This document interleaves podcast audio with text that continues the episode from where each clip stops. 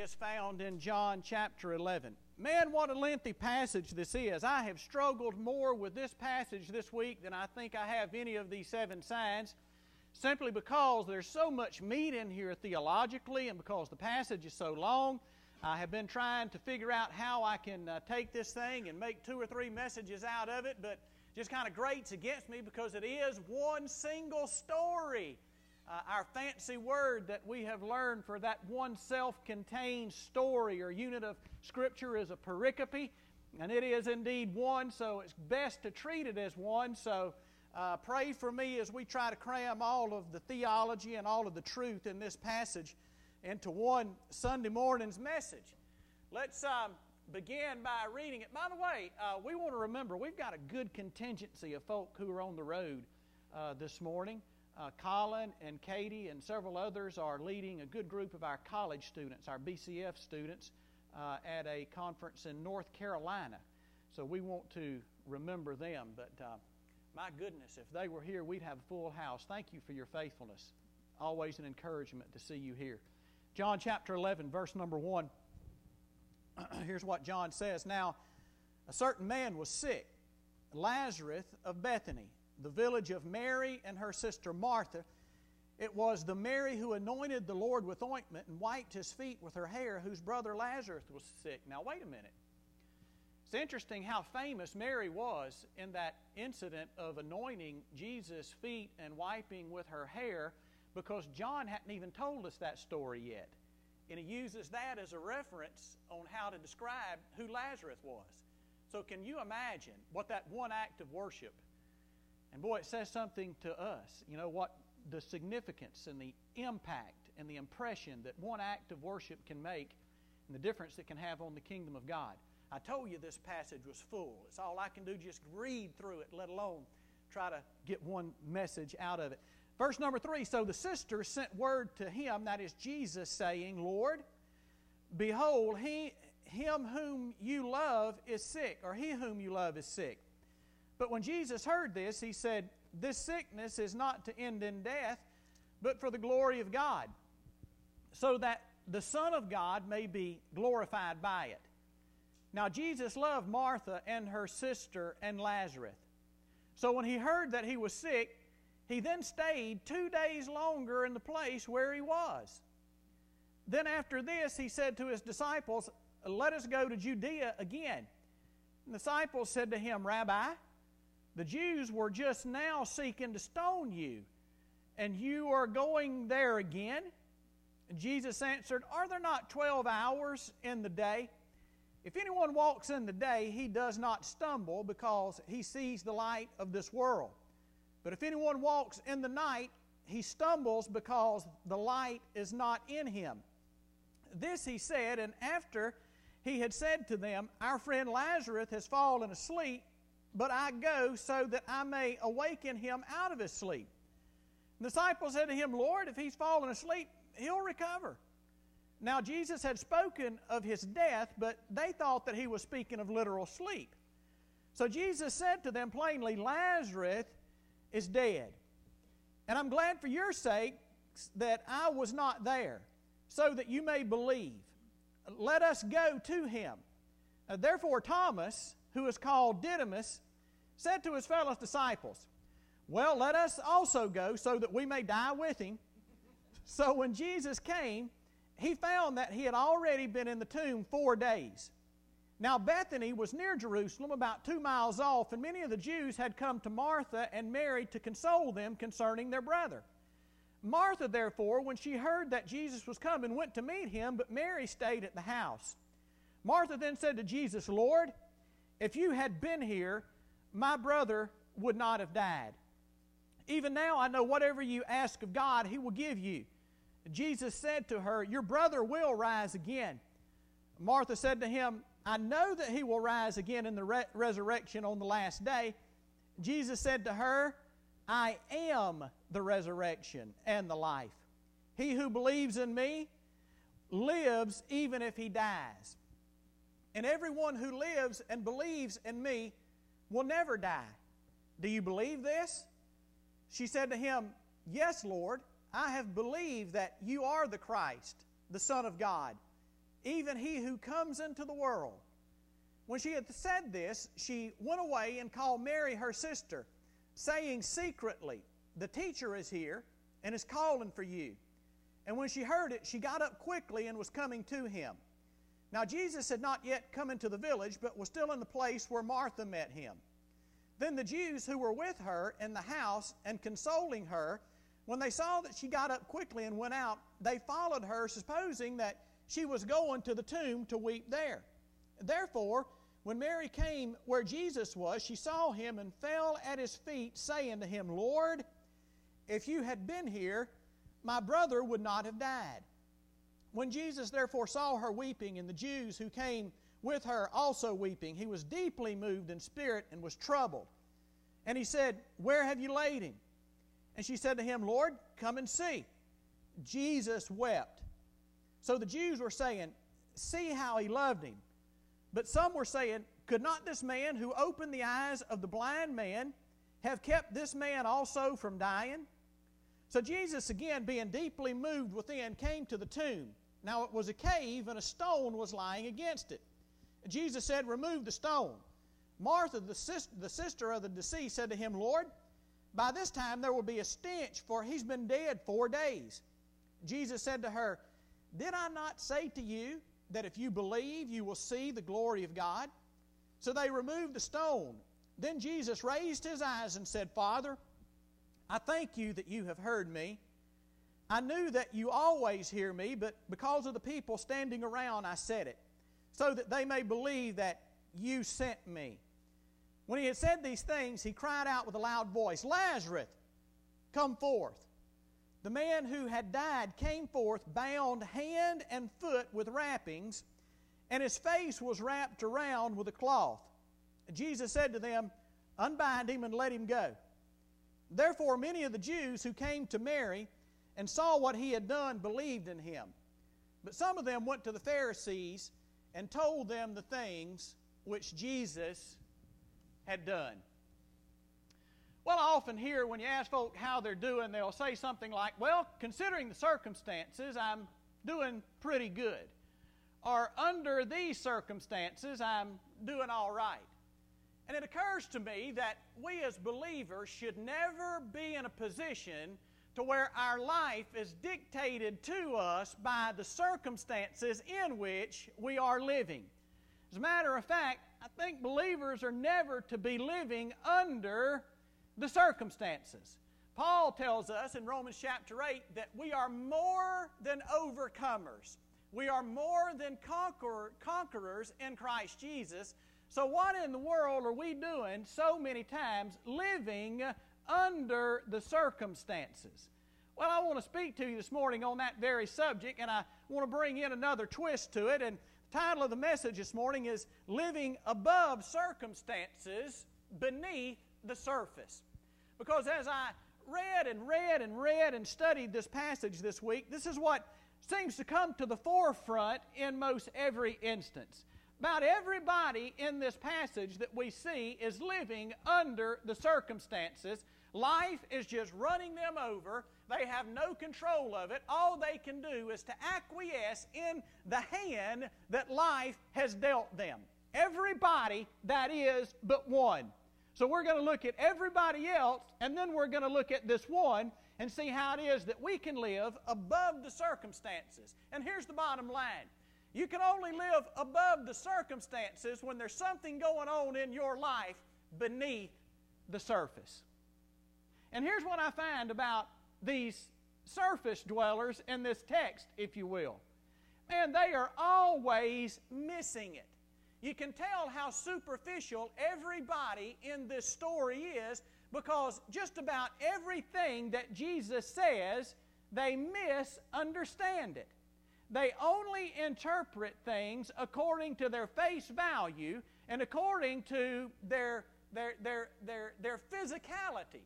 They interpret all of Jesus' words in the physical realm, and they never see the intent of what he's trying to do in using something in the physical realm to teach or explain something in the spiritual realm.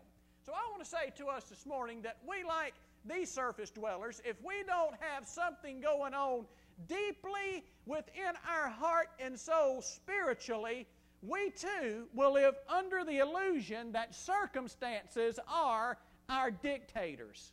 And we can do nothing about them. All we can do is just acquiesce into whatever the temperature of the circumstances happens to be. So let's look at this passage very quickly, if that's possible, and see just how it is that we can live above our circumstances. I think the scripture points out one thing about all of these surface dwellers, and here it is. We live under circumstances when we fail to walk in the light. Now, notice what it is that Jesus says. I want you to see this in verse number 9. Are there not 12 hours in the day? If anyone walks in the day, he does not stumble because he sees the light of this world. But if anyone walks in the light, uh, in the night, excuse me, he stumbles because the light is not in him. So here is the key to living above circumstances. It's walking in the light. And here is one of those analogies where Jesus used something in the physical realm in order to explain and help us see something in the spiritual realm. You see, he used the light analogy, of the 12 hours of sunshine in any given day, as an analogy in the spiritual realm of walking in the will of God. And friends, if you're walking in the will of God, hear me, there is no way that you can live under circumstances because you're walking in the light. But they didn't even get the analogy, let alone know what he was talking about walking in the light and being able to do it. They missed the entire picture. So let me show you how it is that these guys failed to walk in the light. How do you know if you're walking in the light or not? By the way, John picks up on this theme. It's one of the key words in his prologue that he uses. He talks about light, he talks about life, he talks about all of these things. It's a key theological word. Then he comes along in his epistle in 1 John in chapter 1 in the introduction to that, he says, Now if we walk in the light as he is in the light, we have fellowship one with another. You see, these things had an impact on the Apostle John. He could never get away from them. So, what does it mean to walk in the light? And how do you know if you are walking in the light? And watch this. If you're not walking in the light, there's no way you can live above your circumstances because there's nothing going on in your life beneath the surface. So here we go. Notice, notice uh, these pointers in this passage to let us know how we can tell if we're walking in the light. Number one, we are failing to walk in the light when we are frazzled by busyness. When we are frazzled by busyness. Now, check this out. I want you to see, and let's play this against the disciples' response to the word of Lazarus' impending doom to the response of Jesus. Some of you picked it up because I heard you kind of chuckle when I read it. Notice what it is that the Bible says. Jesus gets word that this man whom he loved, and by the way, Jesus never even refers to him by his name. Most of the time, it's just the, the, uh, him whom you loved. When they're referring to Jesus, they always refer to him as that person who is an extreme object of your affection and love. Wow. There's a message right there separate from anything else that we're going to say today. Let's pull away from it. Let's extricate ourselves and notice what Jesus did. He got the news of Lazarus' impending death. This guy whom he loved, and in verse number 6 says, So when he heard that he was sick, he stayed there two days longer in the place where he was. You see, here's the difference between walking in the light and not walking in the light. If you're not walking in the light, you allow anything that is urgent that comes into your world that day to interrupt your entire schedule and you go chasing after what seems to be urgent. But when you're walking in the light, you have the ability to discern between what is urgent and what is important. You have the ability to discern between what is good and what is best. And can I say to you that the devil would be happy to have us running around like chickens with our, with our heads cut off, doing good things in Bonifay, Florida, as long as we miss the best things. But if we're walking in the light, we'll have the ability to know the difference between good and best, important and urgent. And here's the reality we're going to talk about a little bit later. If you don't determine your own agenda, and if you don't walk in the light and know what's important, and you respond and you react to what's important, you will be enslaved by urgent things that come into your world every day. Have you ever noticed by how everybody that needs something, it's urgent, it's right now? It's got to be done right now. I mean, that's just the nature of the beast. But if you look beneath the surface, you'll find that probably 90% of the stuff that disguises itself under the umbrella of being urgent, must be dealt with today, really isn't urgent at all. I love the old, uh, the old adage that says, failure to plan on your part doesn't constitute an emergency on my part. Most folk think that whatever issue they're dealing with, that they want you to help them with, is an emergency, it's urgent. But Jesus did not respond simply by the urgency of the request, but he evaluated it in light of its importance in the overarching program of the kingdom of God. Amazing. He stayed there two days longer.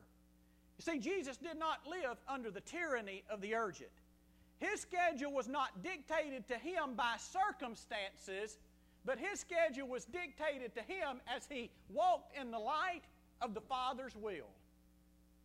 My, my, my, my.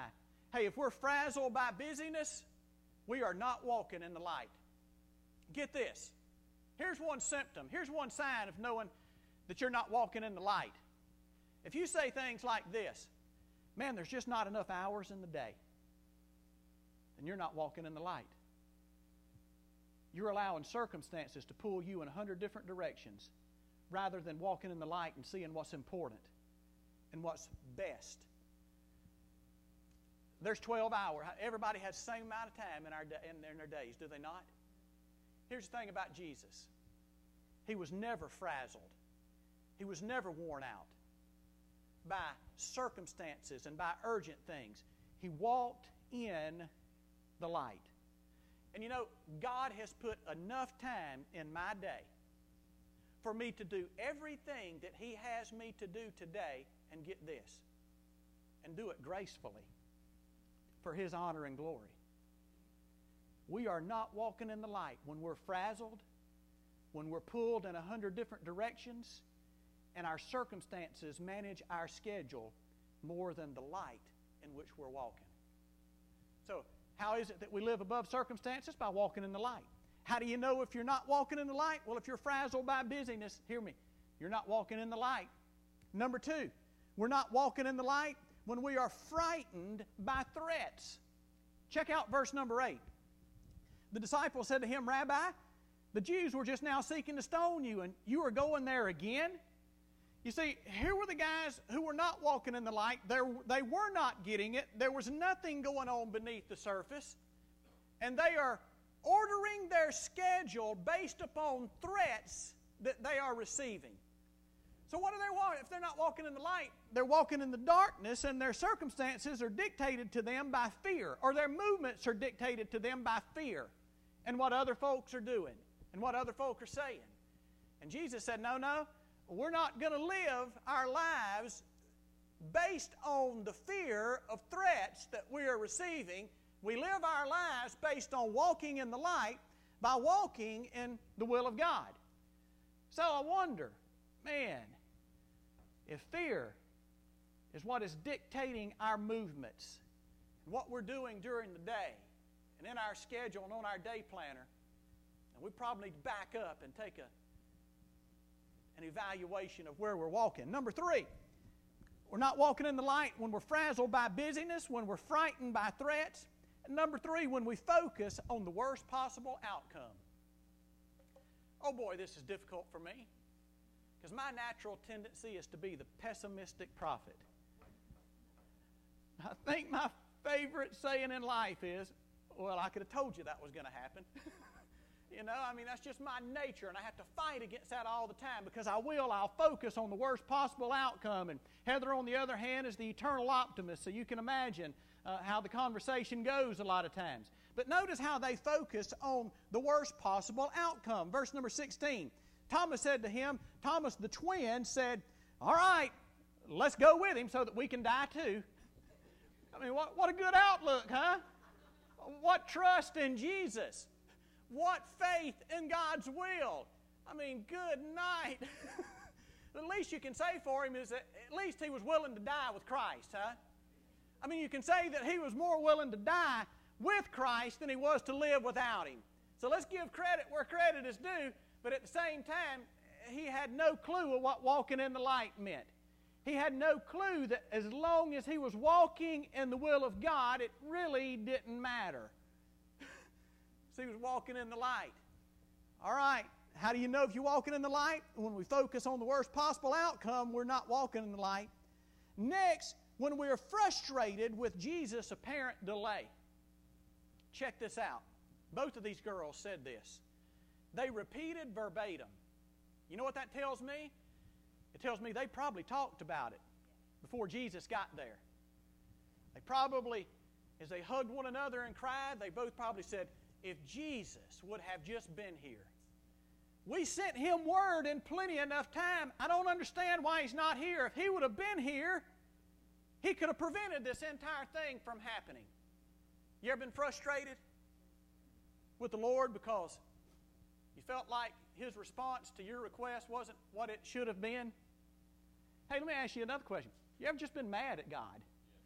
That's right. If we don't say yes, we lie and the truth is not in us. yeah, that's exactly right. A lot of times we think that we know best, and God, if you would just take your instruction from me, we'd be a whole lot better off. And here these girls were. They were kind of frustrated with Jesus' apparent delay and his apparent unconcern for their situation. Notice what else. It, it, goes even further with these folk that saw him open the blind man's eyes. They say, Could not this man who, ha- who opened the eyes of the blind man have kept this man from dying?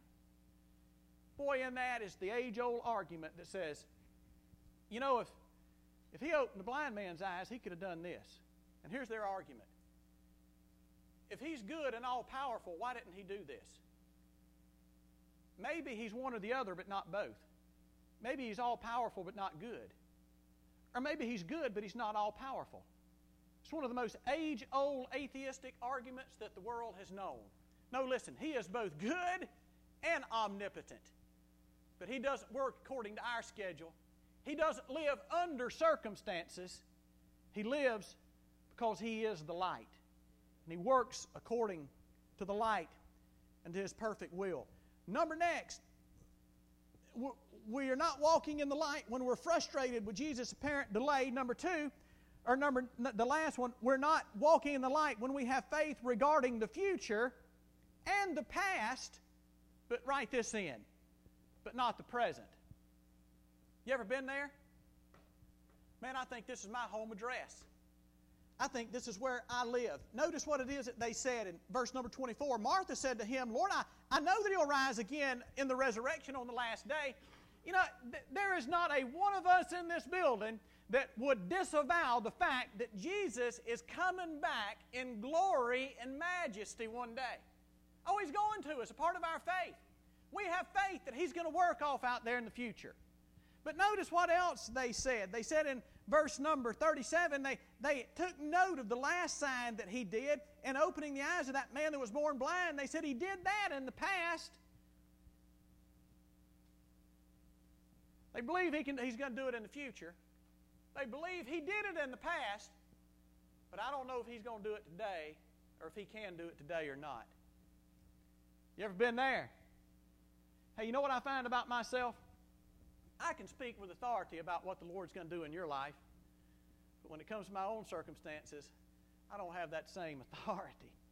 It's just part of the fallen nature that we have to fight against. Listen, here's what the Bible says Jesus Christ, the same yesterday, today, and forever.